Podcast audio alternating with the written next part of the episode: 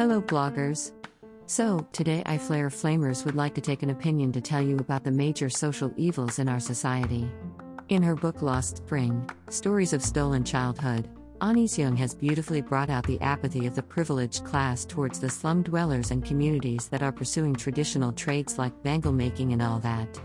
The government had laid down laws against child labor, but so often we see little children working and we turn a blind eye to it. Many factory owners lure children into working for very low wages.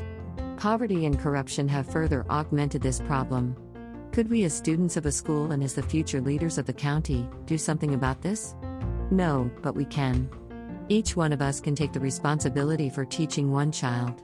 We can support the government and the NGOs in their endeavor to spread awareness regarding the drawbacks of child labor. The way in eradicating this evil and restoring the children's stolen childhood.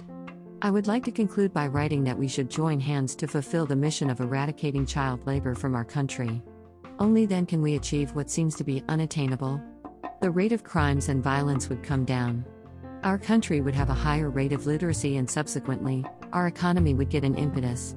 So, let us restore the rights of the underprivileged children and build a better future for them ourselves. Thank you.